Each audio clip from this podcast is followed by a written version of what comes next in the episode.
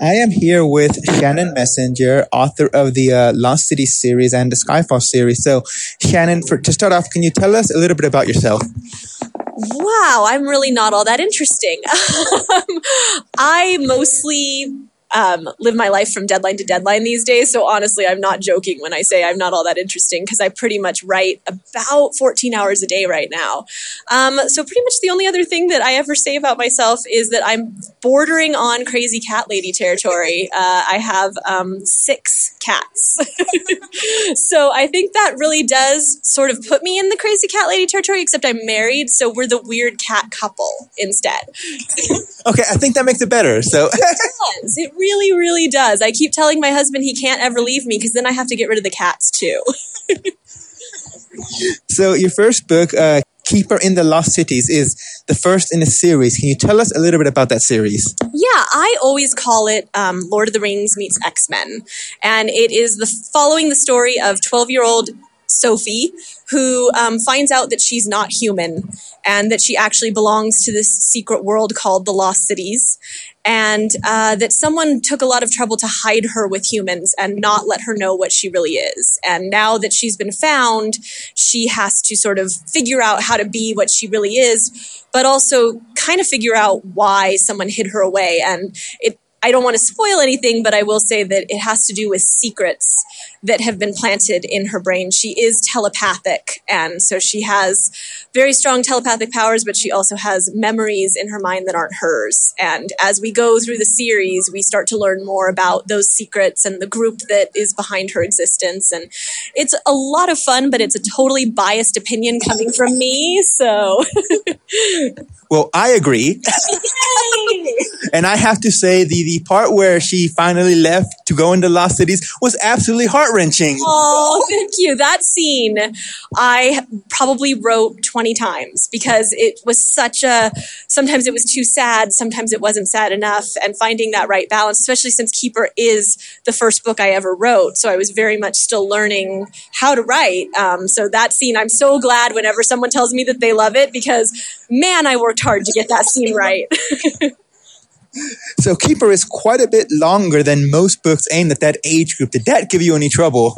you know, it's funny. Um, I had heard a lot about word count and middle grade books, and I knew that Keeper was definitely over that. The first book is 100,000 words, and they say when you read agent blogs and whatever that it should be no more than 60,000 words. So I had wondered if I would have a problem with it. But the funny thing is, my agent never batted an eye at it. My editor never batted an eye at it. Um, my readers, in fact, I usually get requests for make the next book longer, which um, I have actually. Each book gets longer. Um, so, really, the only downside to it that I've experienced is that it's sort of twice the work for me. I'm kind of doing two books for the price of one, which I don't know if that really puts me in the smart category.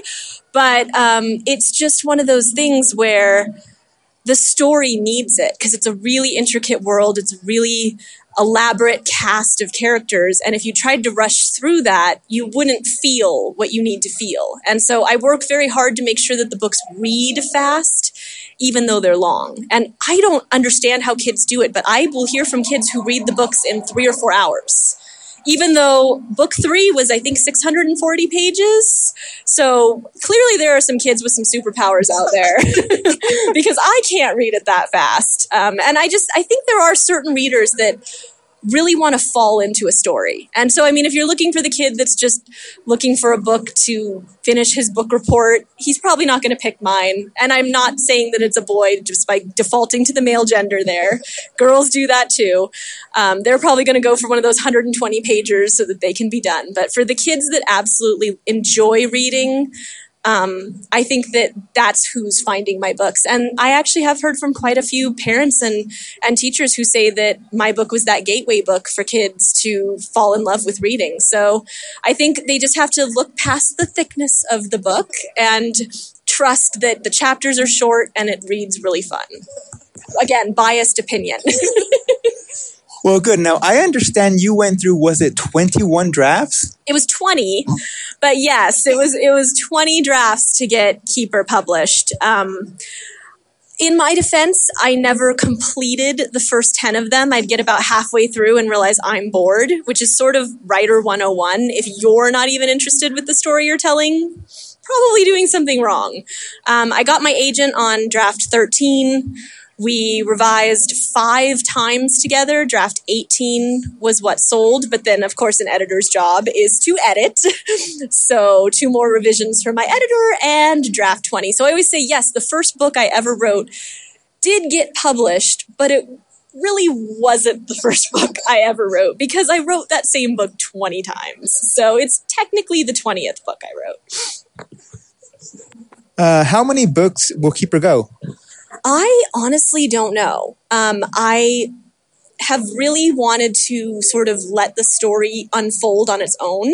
So I kind of am to the point. I mean, when we sold it, we sold it as a trilogy, so we knew there had to be three.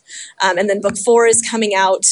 Um, I'm not allowed to comment on whether there will be a book five, but there might be some news coming on that front soon.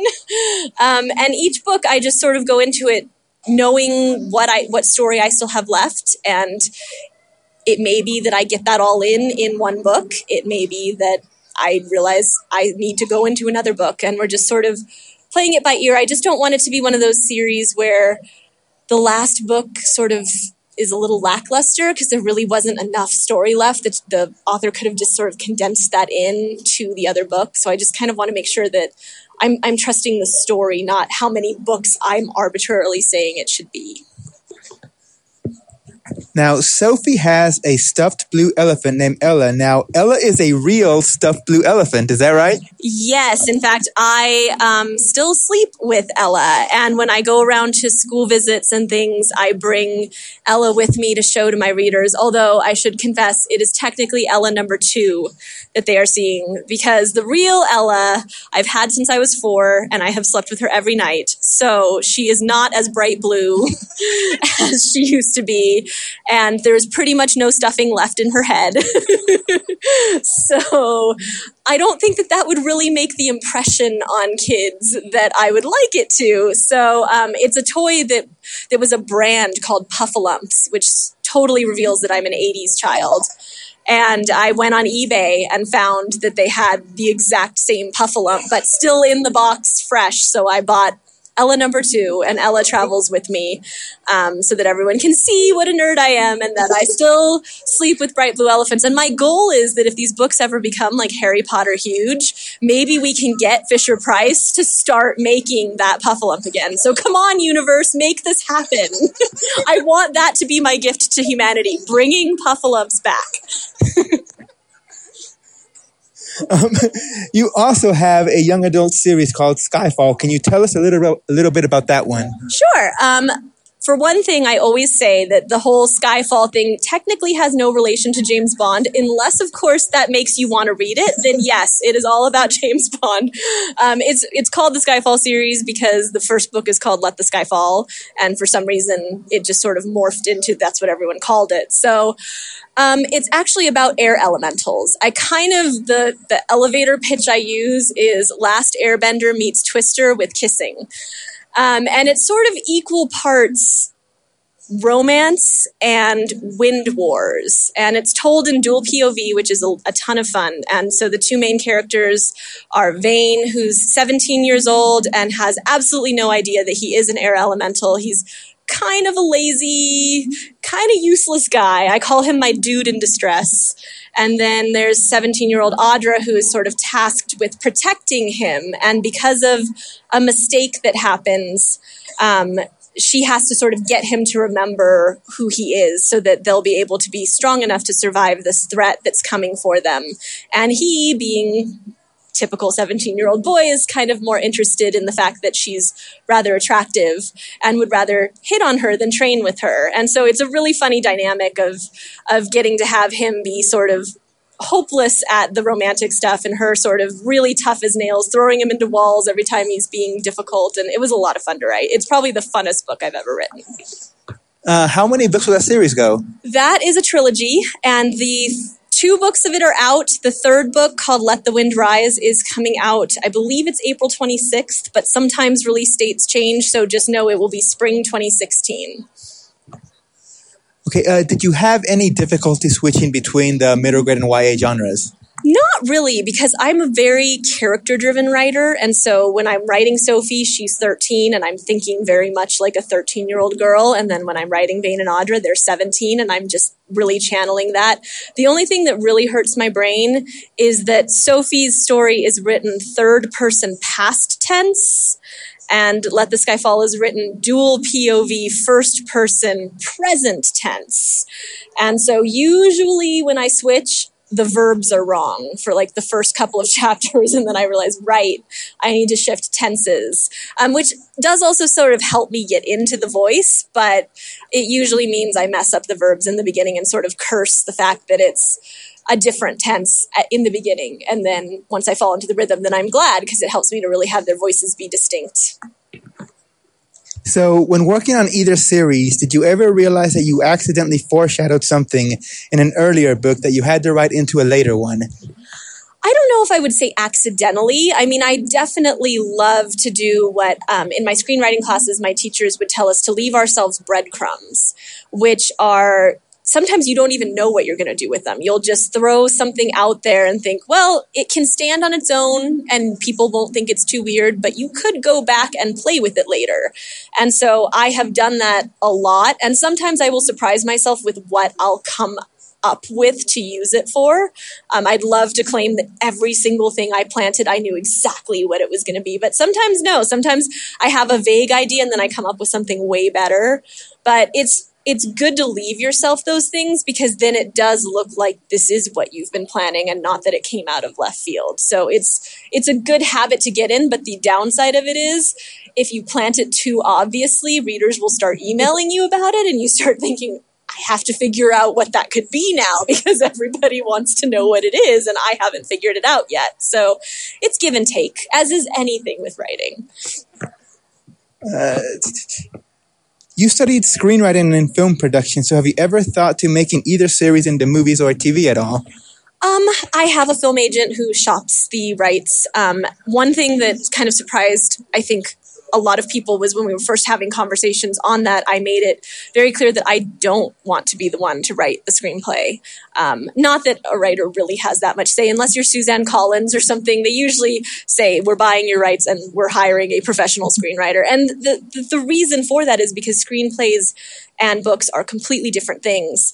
And I've taken enough classes on adaptation to know why things would have to be changed and what things would have to be changed, but my brain can't come up with what I would change them to because what they are is how I want them. And so I think that the if it were to ever be made into a movie, it would be done better justice by someone who's not so personally attached to the reasons why I did what I did and could step in and say, we can combine those characters, we can combine that location, we can do those things that I'd be like, no, but we need that character. And so I, I just think that it would have a better possibility of being a good movie, which is what you go for. And, and it's so uh, often not what comes out when these things happen. It's amazing how many bad movies have been made off of books. And so I would think that it would be better if I step back. Not that I wouldn't want to have some say over like reading what somebody else does, but I would really like somebody else to write it. Do you finish the book from one series before starting on the book from the other one, or do you switch between them, or how do you manage that? Um, I, my ideal was when I first committed to the two book a year contract. I always I say naive Shannon. Her plan was that for six months of the year I'd work on one book, and then for six months of the year I'd work on the other book, and neither path would ever cross. Um, but then reality came down, and for one thing, publishing it's sort of like a game of hot potato and you turn the draft in and then it bounces back to you with revision. And then you turn the draft in and it bounces back to you with revision. And you turn it in again and now it's copy edits. And then you give it back and now it's first pass. And you're just sort of get to a point where you're thinking i'm so sick of reading this and i have to read it again. Um, and each one of those things takes time. So i try to at least only draft one at the same time but i have right now i am starting to draft one and revising another because there just aren't enough months in the year. I really, really need a TARDIS. So if anyone has a direct line to the doctor, and let him know that I don't even need to be a full fledged companion. I'm fine with just being a single episode. I just need about three more months. So if I could just chill in the TARDIS for three months and then have him drop me back off, that would be great. Please. And preferably Doctor Number 10. Well, well, maybe he's listening, so we'll see what happens. um, why so many cats? I knew that was coming. Um, you know what? It is because I swear there is some sort of beacon on my house that is calling stray cats to it. Um, I mean, some of it's my fault. We, my husband and I went to the shelter and we decided we were going to get two. That way they could be friends with each other. And then about a year later, this little starved cat wandered into our yard, and I couldn't just ignore him. And he was a black cat, which they can have a really hard time finding a home. So I thought, all right, we can put a dish of food out. And then he made a friend, and then that friend turned out to be pregnant with kittens. so there was one point in time where we had 11 cats because we had the kittens. Um, and of course, you have to keep the kittens for eight weeks before you can give them away. So, of course, I fell completely in love with one of those kittens. So, we kept that. That brought us up to five. And then the sixth one was our doing. We just decided that we had too many in the gray, black, and white scale, and that we needed an orange one for some diversity in our cat representation. So we got one more orange one, and we have said now that we are done. Although we have had a few strays wander in and out, but they didn't stick around, and we're kind of glad about that because seven cats really is beyond weird cat couple. It is just starting to become a little strange. So, what are you working on now?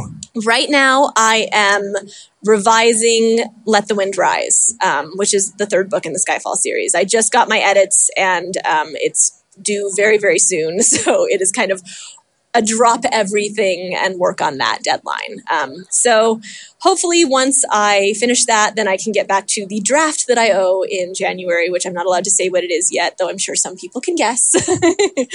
um, and then after that, I'm not sure.